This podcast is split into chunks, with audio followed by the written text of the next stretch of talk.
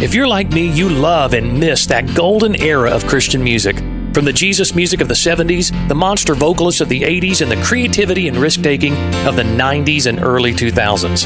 I'm Andy Chrisman, and for the past four decades, I was privileged to be smack dab in the middle of this crazy and beautiful thing that we call CCM. As a member of the group 4Him, I got to know so many great people with even greater stories. And I don't want to keep these stories to myself. That's why I created One Degree of Andy, so you can join me as I reminisce with my friends and colleagues. My hope is that as you experience these conversations, you'll go back and listen to that golden era of music and fall in love all over again, just like I have. This is the One Degree of Andy podcast.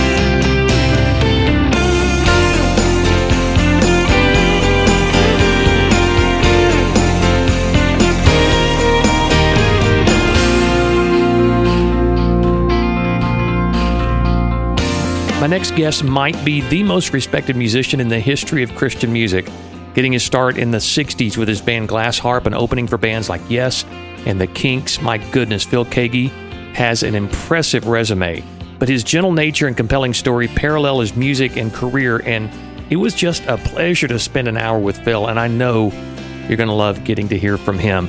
Now, if you're new to the podcast, I want to tell you about what you get when you become a premium subscriber. Not only do you help offset the cost of putting these episodes together, but you'll also get exclusive videos, early access to every episode, and premium only content.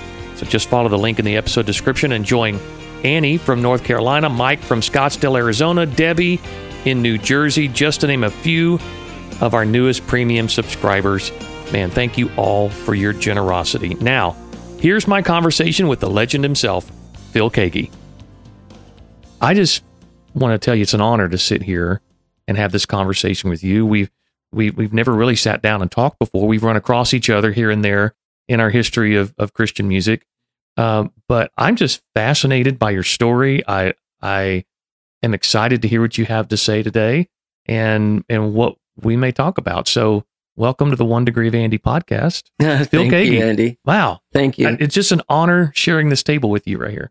Good to be with you too. Yeah, I was looking forward to our conversation. Yeah. So, Absolutely. um, you know, the history that you have in music just goes back to, I mean, as I read your bio and and read stuff about you online that I didn't even realize until I did a little extra research for today's podcast, is that I mean, you shared the stage with some legendary acts like like Yes, and um, I mean, you. I mean, we we can talk about that, but I mean, what what was it about what you were able to do as a young man, learning to play guitar, learning an instrument, figuring out your life in music that that made you want to do this for a living? Well, I suppose uh, as I started out, I started playing guitar. I got my first guitar when I was 10. A little Sears Silvertone, a $19 special my dad got me for my 10th birthday. Although I asked for a set of drums, I think because he likes guitar. His yeah. dad was a guitar player. He used to just play, you know, Hank Williams stuff and country music and stuff like that. Um, then my oldest, second oldest brother, Dave, uh, loved music. He was a, a, you could say he was in a sense an audiophile back in the 50s. Yeah. He collected uh, not only uh, classical music, but he, he collected, um, you know, uh, Ink Spots, the Platters, Everly Brothers. You know, uh, when Elvis came out, he brought Elvis home to our home, hmm. and and that's where I first saw the 45 RPMs of those hit songs in the 50s. And so I just loved music. It just gave me a certain feeling, you know. And uh, uh, when I got into school, music was still in my head, in my heart. Uh, I mean, I would dream about music. And then uh, when I was in the fifth grade, my brother Dave bought me my first electric guitar. Oh, so you went straight to electric? Oh, well, you... from acoustic to electric. Oh, okay, okay. The acoustic was difficult to play because the strings were high, the neck was quite wide. Yeah. And uh, and as you can tell, I'm a little guy. And uh, so when he got me this three quarter size electric one pickup guitar, uh, I just went wild with it, you know. And I started learning as much so as were I you could. naturally gifted on stringed instruments? I, mean, um, I feel like it's an aptitude. Yeah, yeah, I think that, so. That you're kind of born with, huh? I, I, think so. You know, I uh, I've I've played uh, you know, from the guitar, the classical, acoustic, steel string, electric, um, to mandolin, to uh, cümbüş, which is a Turkish Yeah. instrument I've played on on uh, some of my recordings uh, with music tellers and with uh, Jeff Johnson, Wow. who's a, a, collaborator. Yeah. we've worked on many. We're on our fifth album Uh-huh. together right now, and uh, Yeah, because my daughter, my daughter just picks up a stringed instrument uh and she has it in like a week. yeah, She figures it out. Me, I'm not. Yeah. I don't know. I just it's it's a it's like a foreign language to me, and I if I work Uh-huh. hard enough, uh huh. I can get it. But just I I just see so many people in my life that just they're just natural around Mm-hmm. Yeah. instruments. No, I, I don't play, you know, like violins, uh, Uh-huh. cello, or violas. Although my brother Dave, who started me on my electric and gave me lessons, he actually ended up uh, over the last 20 years building cellos and violins and violas. I mean, he's Uh-huh. just a remarkable guy. And he passed away about a year and a half ago. So I, I truly miss him. And I'm grateful to him for his influence and encouragement, you know. Uh, so yeah, going back to my youth, uh, uh, I dream about guitar. I draw pictures of guitar in school and everything when I should have been doing my homework and learning my studies and things. Uh, but I was a record collector from a very early age and not just, uh, pop and rock and roll and rockabilly, but I, I also loved Rodgers and Hammerstein, you know, oh, yeah. I loved Mhm. all kinds of music. And then uh, I started getting in bands. And, you know, my first band when I was 13. And then I joined a band when I was in the eighth grade called the Squires. And then I joined another band called the New Hudson Exit. And then I started my own band called the Glass Harp. And when I was in the 11th grade with my friend John, John Sferra, drummer and also guitar player. And, uh, and then we, we ended up being a three piece group. And it it was in those days that I began to really uh, excel more on the guitar. Uh, and then our group got signed to a major label, Decca Records, and uh, and then we went on the road and opened up for like Yes and Traffic and Iron Butterfly Wow, and all wow. these big groups of the How day. old were you at that point? Um, I was uh, 19. Wow. Yeah, when we got signed to Decca. Um, I was 20 when we played, opened up for the Kinks at Carnegie Hall, and th- there's a live album from that today, Wow. which is one of the uh, really great recordings Yeah. of the day. know. Yeah. And you know, this is 1970, 71, and and um, so here we are uh, in New York City. We recorded at the Electric Lady Studios, where Jimi Hendrix Mhm. recorded um, his albums, and uh, uh, and it's interesting because I I had a born again experience. I, I was born again in February 1970, following uh, the passing of my mom. Mm. She was killed in a car accident. Um, and I just thought she was going to pull through, but she died of internal injuries. And it was my oldest sister, Mary Ellen, that invited me to church with her. And that's where I heard the gospel clear as a bell. Had you gone to church when you were Uh-huh. a child? What, Yeah. what was your church experience before that? It was, uh, I was raised Catholic, Uh-huh. you know, and I believed in God. Uh, but so did Nic- Nicodemus. You know, Yeah. he believed in God, but Jesus told him about the new birth. Yeah. A rebirth of the Holy Spirit, you know. And that's what happened to me. And it, it, it gave me a new focus in my life. Uh, I was, I really feel I was born anew at a young age. And, uh, and my desire after that was to know more about God, Mhm. know the Bible and know Jesus personally, and then to share what I had learned with others and to share the good news through my music. I wanted my music to be the medium, uh, through which I could share the gospel. So you got saved after Glass Harp got signed? Or was Uh-huh. it before? Uh, no, actually, right before. Okay. It's interesting because um, we had done uh, a demo album and we had a different bass player at the very beginning. Uh, and I was 17 when we did this demo album. Mhm. And it's interesting because now it's online. Uh, it's called Where Did My World Come From? Interesting question. And so, um, uh, there was such a change in me personality wise, as well as musically that happened between almost turning 18 and by the time I turned 19. I mean, a real transformation, a real growth Hmm. musically.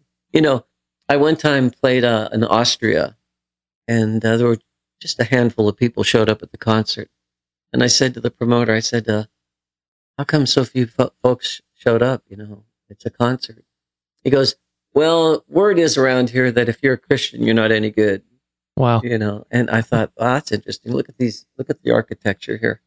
Yeah. Right. A lot of that stuff was Yeah. built to glorify God. That's right. You know, but That's right. um, and so, yeah, uh, me and my friend Lynn Nichols, who traveled with me on that tour, uh, we, we still had a great time and had great response, you know, in Switzerland and Germany and those kind of places. But, uh, the thing, the thing was, uh, and I digress. I don't know why, but I, I, I just did went into a little rabbit hole.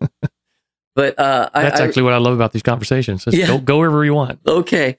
Well, um, so the, the the transformation that took place in my life really affected me musically Mhm. too. And did you feel like a little bit fish out of water as well, just with the Uh-huh. industry you were in and the, the bands you were I opening think for so. and all I- the people you're around? Yeah, I think so. I, I, was think you'd have to. Yeah. I was really uh, I I really wanted to just I wanted to love people well and share the good news with them, and I would do that before or after a concert, and I prayed with many young people my own age, you know, and see them, you know, just take a new direction in their life. And uh, uh, the thing is, you know, you, as you get to know God, uh, He gives you a, a, a renewed mind. He gives you a purpose to live. He gives you a, it's in a sense, an, a mission to uh, share the light. You know, Yeah. share the good news, share share life. Well, who did you have around you though? I mean, you, you Mhm. there's no way you can do that on your own. I mean, you, you can't really be a, Mm, I don't, I don't think mhm. you can be just this, this lone soldier in the darkness with a, you know, with a matchstick. I, I feel like you Mm. had to probably have people around you, right? That, everywhere I went, I found people who believed and, And encouraged you and- me. yeah. yeah, yeah, and and my bandmates were great friends to me too. Yeah. You know, we were all raised Catholic. You know, uh-huh. uh, just I was the one that went off. You know, got a little extreme. yeah. uh, and uh, well, there's one in every band, isn't there? yeah, there really is.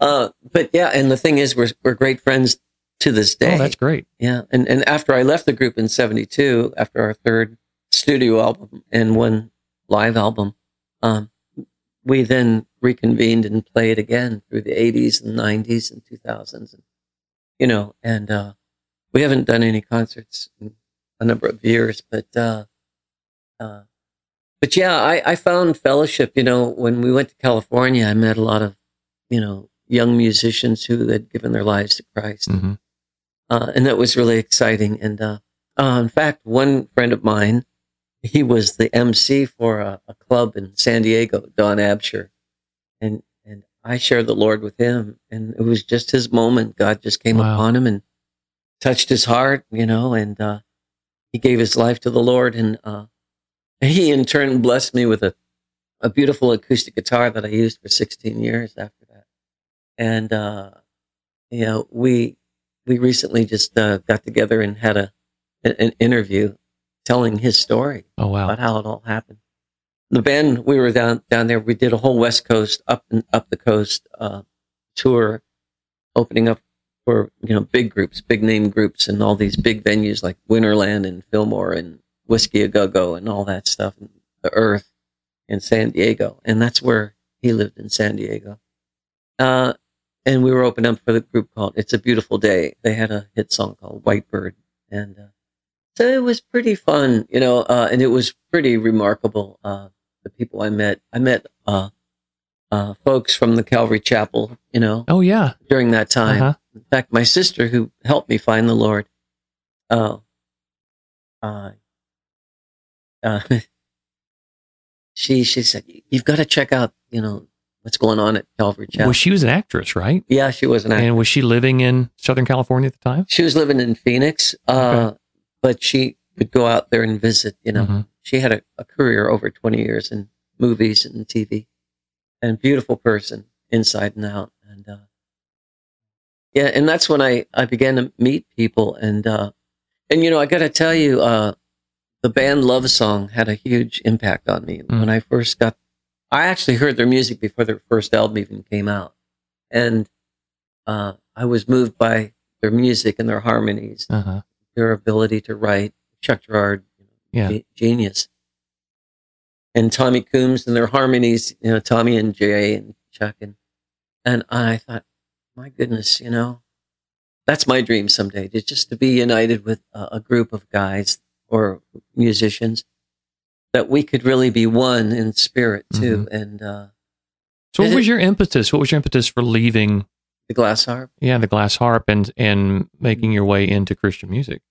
Well, actually, I, I still think that I made my way into Christian music, but there was no such thing as CCM back then. That's true. days. Yeah, that's true. But uh, you know, the first Glass Harp album opens up with "Can You See Me," Huh. and where I just right out at the bridge uh, or the chorus, whatever it is, for I know that it's hard to see all the things we want to be. Many things we cannot see is there. The Son died for you and me that we may live eternally. Through Him, there is a peace we can share. Yeah. And that was released, you know, uh, probably about January '71. You know, Yeah. back then. And it seems like you could get away with that a little more Uh huh. back then. I mean, you think of the the Byrds with turn, turn, turn, Mhm. and uh, Mm-hmm. you know, um, Spirit in the Sky. Spirit in the Sky. Yeah. Um, or or oh happy day you Uh-huh. know songs like that right. Right. you know and the thing is people really respond to good news Uh huh. Just have to bring it to them you know everyone's hungry for joy Right. love and happiness you know Yeah. and, And there's a lot of searching going on in the late '60s, early '70s. People were absolutely were looking for Mhm. significance, and Mhm. you know that that was and that you know you can you can trace all that back to why there was such a explosion of the gospel i know during that era be, and, we're probably going to see it again hopefully i you know. believe it's coming because Yeah. people really are searching for the truth and uh, the alternative is not very good yeah you know if you want to eliminate god you want to eliminate what they call religion hmm you know, eliminate the Bible, Mhm. eliminate the gospel, eliminate, eliminate the, you know, uh, things that actually is God's truth revealed to us through the scriptures. I mean, uh, it, it, it's not good. I don't think the outcome is good. Uh, well we've seen it play out before we know how it we Yes, know we how it turns out so yes. um, yes. but uh, again I, I digress I now I'm digressing to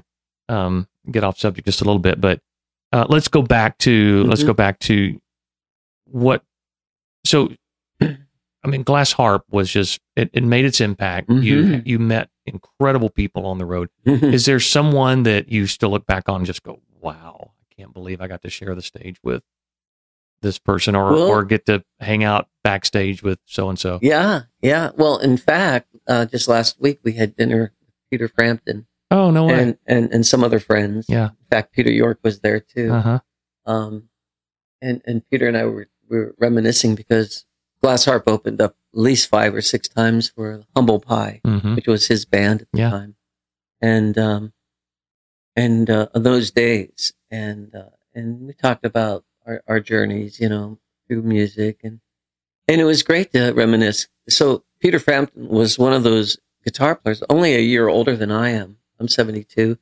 He's, I believe, 73, and uh, um, and I was impressed by his ability. And he, he and another guitar player who I share the stage with often was Joe Walsh oh wow and James Gang. yeah Glass Harp and James Gang used to play the same club, and uh, and I used to get the jam with Joe, you know, and uh, and I thought Joe and Peter as electric guitar players who were people I actually met, um, and shared the stage with stage with, they influenced me to actually try to say something with my playing and not just play fast. Hmm. I mean, I had fast fingers, but Yeah. they weren't landing where they should. and yeah They weren't necessarily necessarily connecting. engaging the mind not so much the heart Yeah, exactly.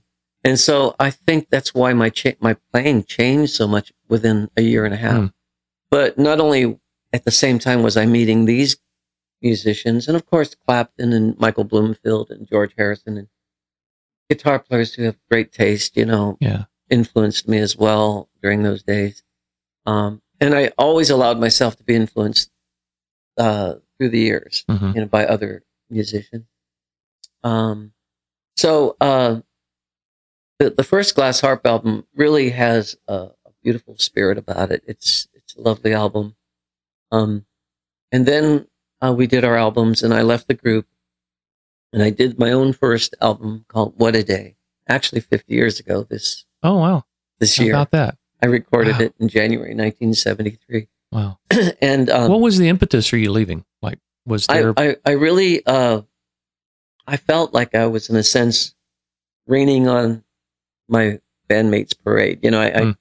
I, I felt like they really wanted to keep going in the world of rock and roll. You know, because they were good at it. They were great, great players, and uh, and I, I just wanted to go more of an acoustic route. You know, I wanted to.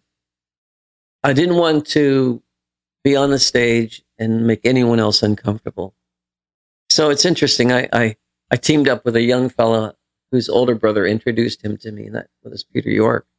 And Peter and I uh, would go to churches and colleges and uh, teen centers and hospitals and, you know, uh, universities and, and just play and sing. You know? Yeah. We didn't even charge, you know, we just wanted to do it, make and did, you feel like kind of like that your calling now was starting to meet your gift? A-. Absolutely, Yeah. absolutely. And I had so much fun. It was so it was so joyful. It was just we had a great time. I mean, he was still in high school, and I was out of high school. Um, and we had laughs. We had, you know, we did devotions. You know, uh, uh, then I got married uh, in July of '73, and uh, and Bernadette and I moved into a little house just right down the road from Peter. And so, you know, it was quite convenient. And, Mhm. uh, um, and, and Peter, uh, you know, who became very successful in the world of business, you know, in terms Right. of the record company, Yeah. uh, he worked for Sparrow, and uh, but he was, you know, a great guitar player for his age, and he had a beautiful voice too, and we harmonized, and so that was great. Uh, oh, I wanted to mention the day that I really gave my life to the Lord. Uh, I went home and I listened over and over again to a Blind Faith song called "In the Presence of the Lord" that uh, Eric Clapton had written. You know, I have finally found a place to live. You know, in the presence of the Wow. Lord Interesting. and, and and I just wanted to hear that because it was my kind of music, Yeah. but it was mentioning the Lord. And you know, back in 1970, there wasn't a lot of that going on. Yeah. But then uh, we came to discover uh, uh, the various musicians. You know, I, I came to know Larry Norman and Randy Stonehill. In fact, I met both those guys uh, at a glass harp show where we all played together in Cincinnati, Ohio. Um, yeah, so I did my first solo album in January '73, and uh, my engineer, uh, it was just he and I because I did all the vocals, Uh-huh. All the musical instruments on it, and uh, he gave his life to the Lord too. out of Oh, that wow. Experience.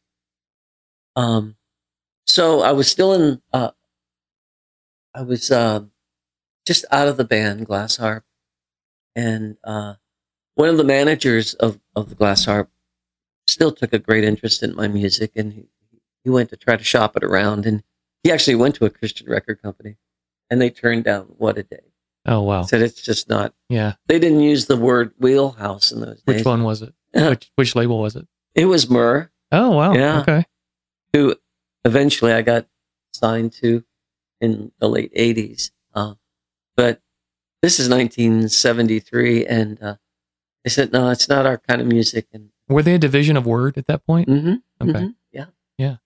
But uh, but then Scott Ross uh, of the Scott Ross Show, he took an interest and he loved the album, and put it out on his little custom label called New Mhm. Song, and uh, and then eventually we got some distribution and.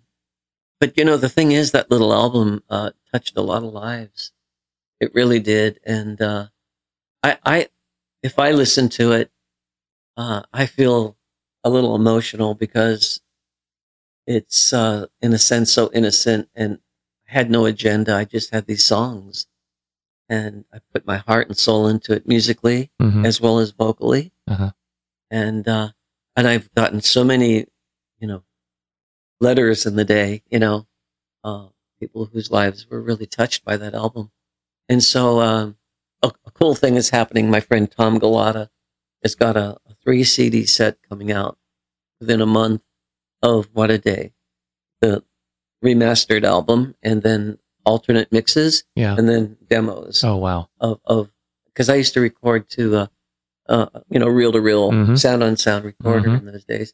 I'd been into tape recorder since I was in the sixth grade, so and so today I, I engineer my own stuff, you know, Wow. for the most part. That's really cool. And so I mean, it's just been a, a, a life full of music, and uh, so the What a Day project is really special. You know, the, it's 50 years old this year, and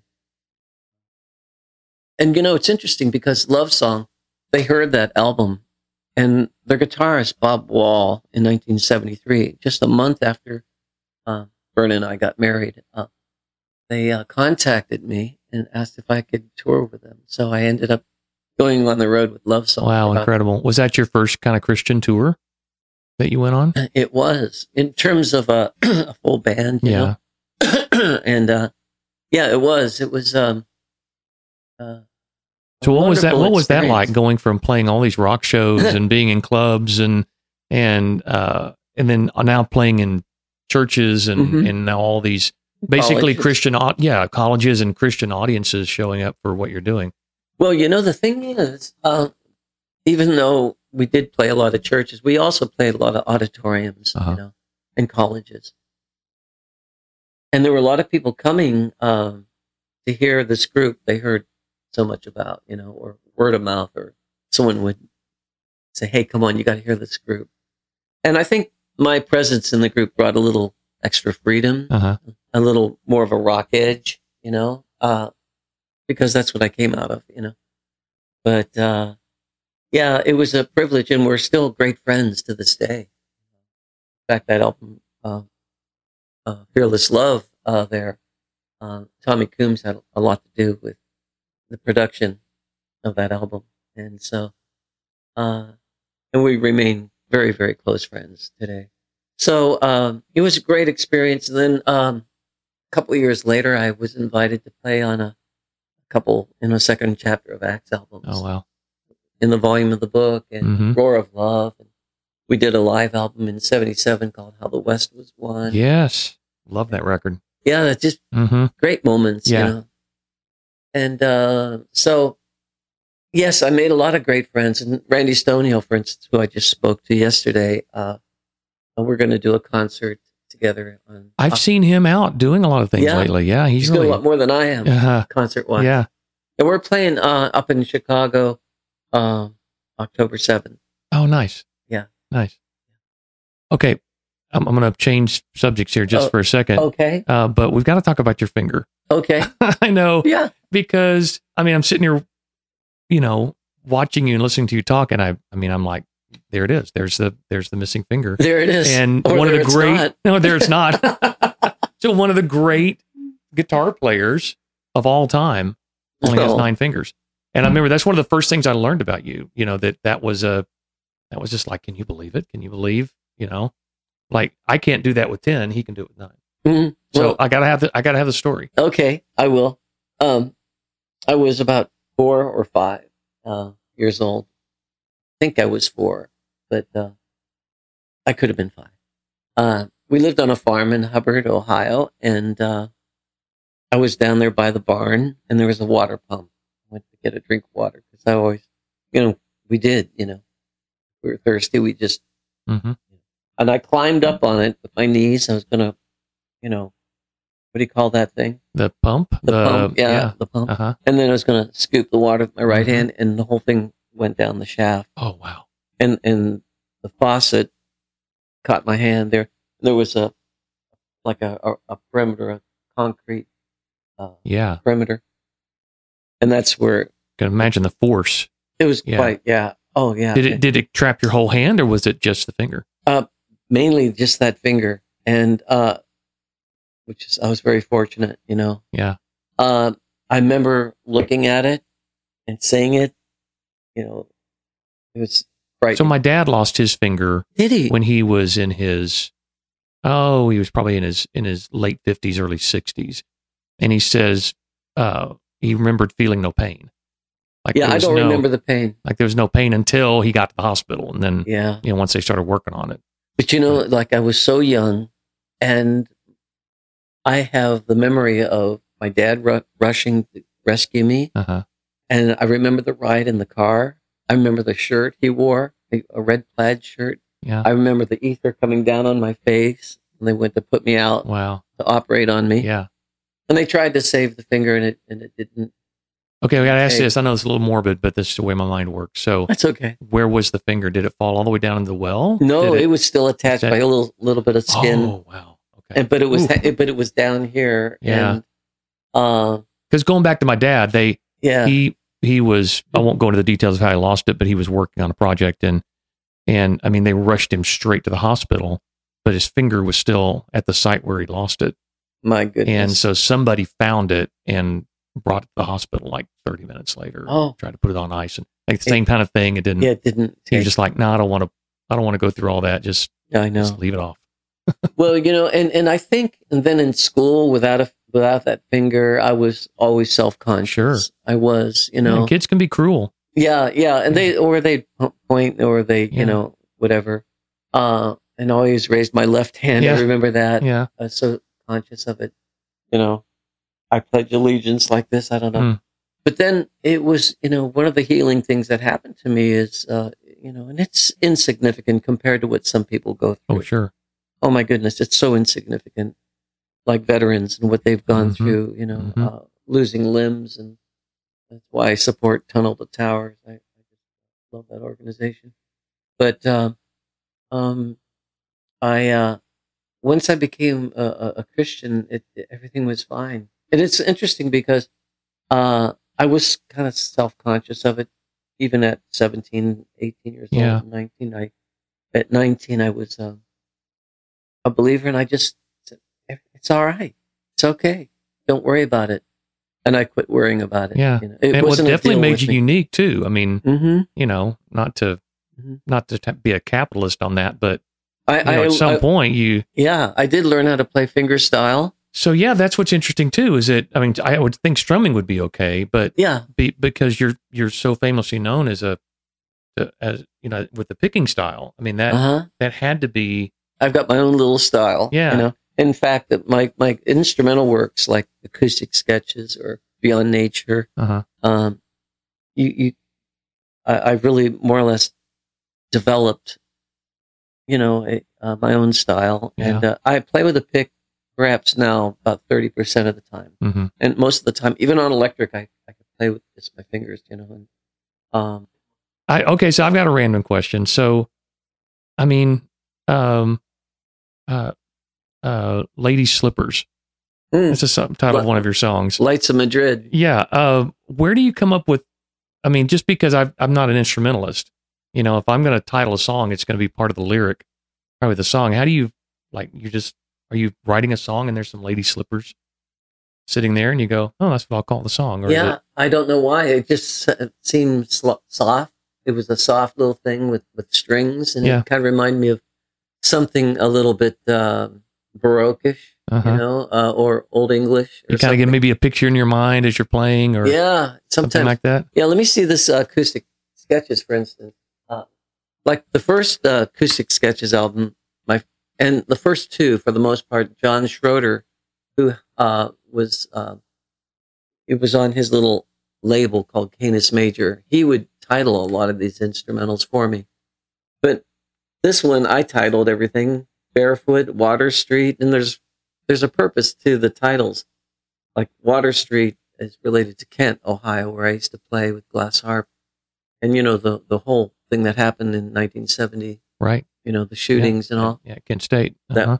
And uh, so the tune itself is kind of reminiscent of Ohio, the group. I mean, uh, Crosby, Stills, and Nash song, and Young. And so it reminds me of that, you know. So I called it Water Street. Then there's Sixpence, which is very British, and then I have got a tune called Rhapsody for George, and people think is it George Harrison? I go, Yeah. no, George Gershwin, you know, because because it there's something in the progression that I did that reminded me of a Gershwin Uh-huh. tune, you know. And, uh, and then there's one called Seabiscuit because it's frolicking and it reminds me of a horse, a great winning horse, you know, a, a, and Sweet Nugget. And, uh, there's the last piece is called Ukulele. I'm playing a ukulele and I called it ukulele. Uh, Slap Happy, where I'm doing a lot of slapping on Uh-huh. it.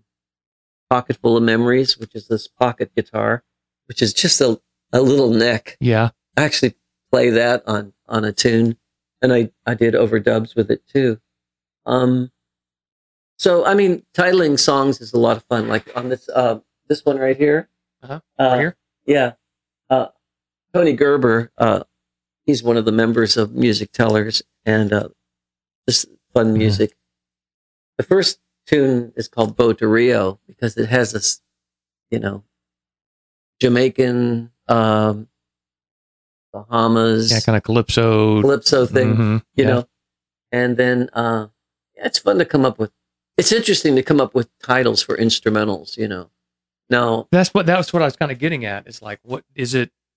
Yeah, where where does where does that come from? mhm. I mean, I think I know, but let's look Yeah. at this one here, Pilgrimage. This is the newest which project. wonderful, by the way. I've been Oh, listening to it the last couple of days. Oh, thank you so Yeah. much. I got I got to tell you, I'm grateful for this album because my good friend Kevin Belmonte, uh, who's a book writer and an, uh, a biographer of G.K. Chesterton, Lewis, C.S. Lewis, uh, uh, uh, William Wilberforce. Well, he sent me uh, a couple of his poems last year, and I put it to music. You know, they were Christmas Oh, yeah. poems, and uh, then he, then I sent him the music back to him with me singing and with music. And so he started sending some more to me, and I ended up putting 11 of his uh, poems to music. Uh, and then I invited some friends to join me, like Jeremy Casella and uh, Rex Schnelly, uh, Rachel Wilhelm, and Steve Bell, Erin Propp. And uh, so they uh, they helped me. Uh, you know, I, I think it's a, a beautiful thing when you have more than one voice on an Mhm. album. I agree. Yeah, you Yeah. know. Oh, I you- know. Yeah. that's where you were. and so, and I got Steve Brewster on drums, and Oh, uh, nice. and uh, Avery Bright on uh, violin, Matt Nelson on cello, Jeff Taylor on accordion and penny whistle, and uh, and it turned out to be a really lovely album. I'm very proud of it, and I think Kevin Belmonte's really gifted. He has he's a deep well of uh, history and uh, the lives of so many people that influenced us hmm from the Tolkien's to Lewis to Yeah. you know William Wilberforce and G.K. Chesterton, and I take it you're a reader, I like to read. Yeah, voracious, like it's something. not a voracious Yeah. reader. Uh, I I used to read more. Uh, my eyes get a little bit more fatigued at my age, and I had retina surgery, and- Mhm. but I used to read a lot more. Now I kind of piecemeal through everything. Yeah. Well, I can tell that's probably one of the reasons out of many that you and Wes King, Oh I'm yeah. sure, are close and have a lot to talk about. Oh and, yeah, Wes know, is a ferocious reader. Yeah. I think I, I I'm an average reader, but I am select about what I do read. Yeah. and, and take into my mind and my heart. Yeah. Um, I like things that enrich my life and teach me how to be a better person, teach me how to love better, and uh, just you know more of the character of Jesus Mm-hmm. himself. Yeah. Well, reading too opens you up to more voices and Mhm. different ways to say the same ideas. And, Uh-huh. um, and that's one of the things as I coach worship leaders is like, Hmm. you know, I, I want you to read, I want you to read the classics, but I want you, I want you to read fiction. I want you to read, Mm, you know, get into some different narratives about how to express yourself and, yeah, and find ways to, yeah, to open up your mind to, Mm-hmm. uh, different ways of communication. I think that's what reading does more than you know watching a show or even listening to music because you your your mind takes you to a whole more open place of of wonder and imagination. yeah, And isn't that what we want as musicians, right? We we're, we're always searching for Mm. this for the uh, uh, undiscovered country, right? That Mhm. no one has done before, even though it may seem familiar. We can plant our flag to say that's uniquely us, and Mhm. and we did this 1st Mhm. in this voice in this you know with this type of music and and you really have left your mark in not only in in uh, rock music but in in christian music i mean I, I mean obviously you're going to go down in history as one of the great guitar players of all time but oh for for the sake of what we're kind of doing here and um you know so many of our listeners are ccm fans Mhm. you made your mark in CCM, which I think is incredible because your style and the way you come at music is so different than what's typically on and even back then in Christian music. Yeah, I was always still the guitar player. Yeah. guy, you know.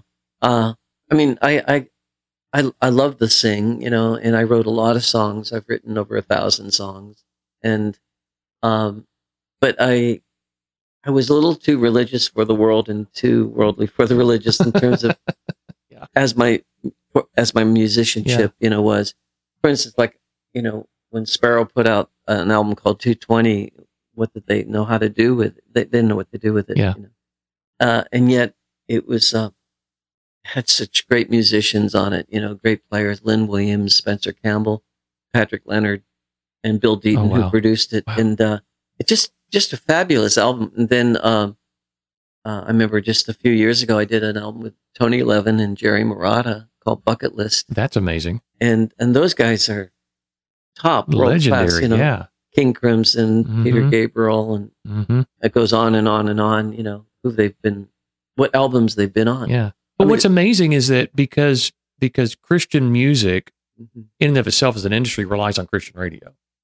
Mhm. And at least it did in the day. I'm, I'm sure it does now Mhm. uh, with with where Christian music is at, but especially back then, you know, if you're gonna if you're gonna sell out concerts, if you're gonna have a successful tour, if you're gonna if you're gonna you know if the if the P and L is gonna work out in your favor, Mhm. you've got to have loss. yeah, you've got for you've got to have at the Uh-huh. label, you've got to have singles on the radio to move your product, which you know you didn't have a ton of radio success No, I didn't. Which just blows my mind even more that you had such longevity in the Christian music world.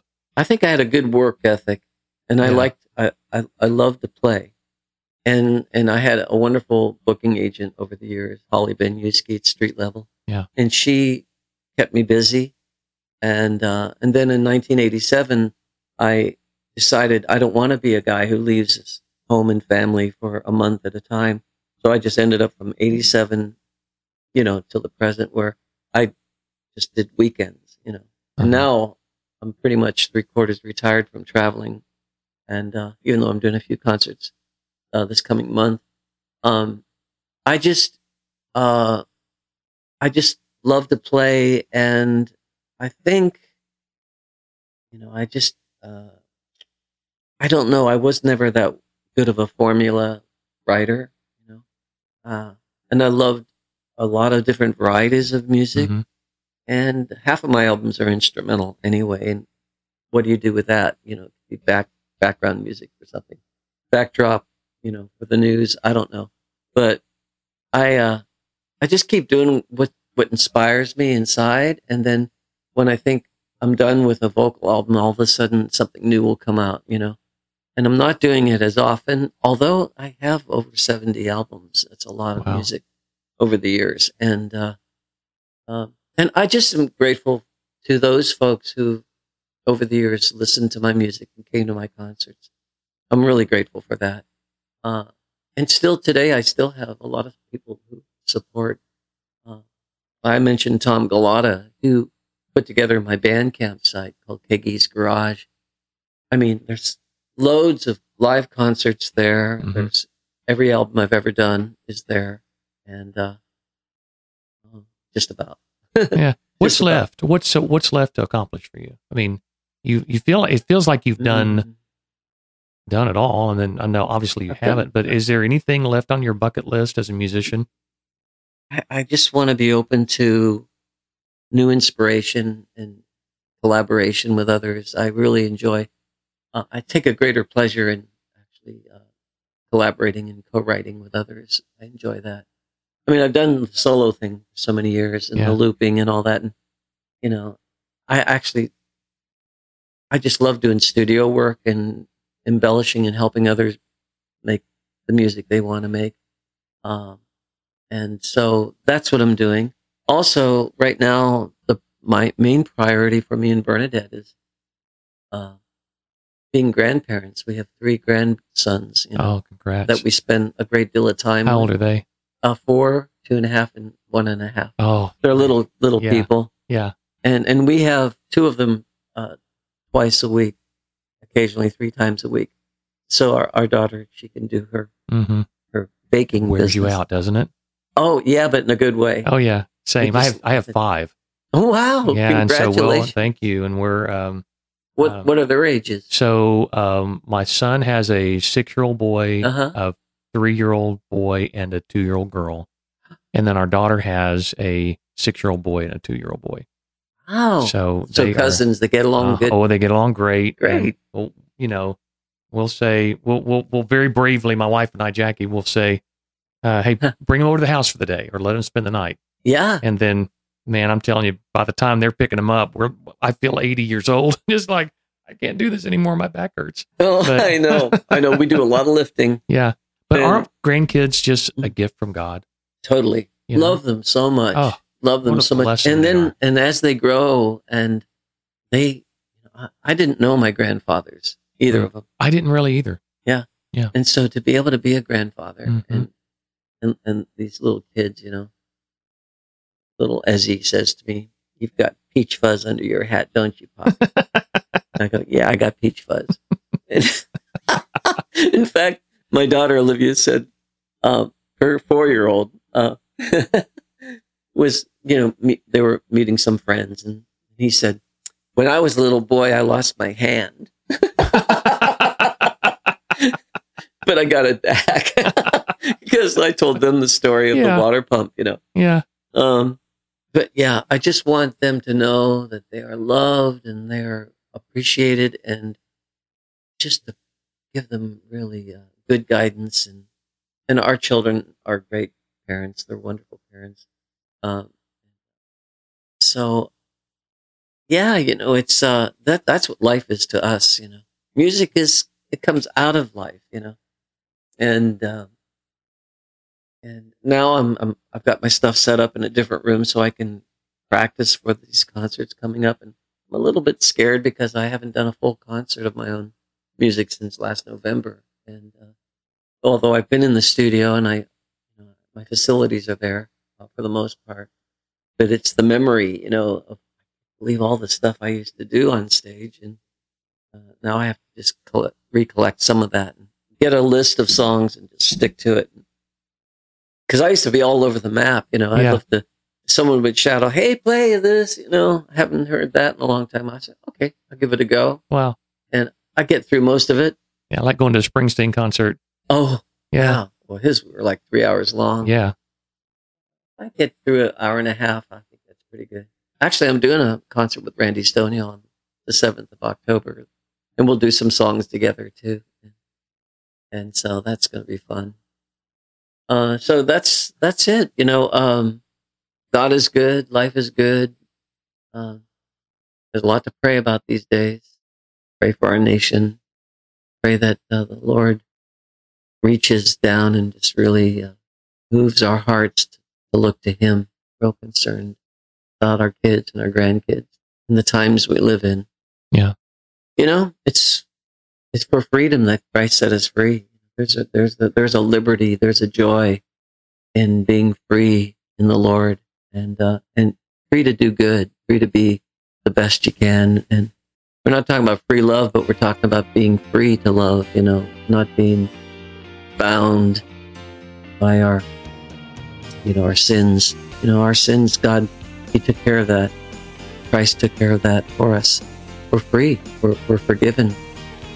Uh, to me, that's good news. I don't. I can't. I have not seen news that can compete with that anywhere.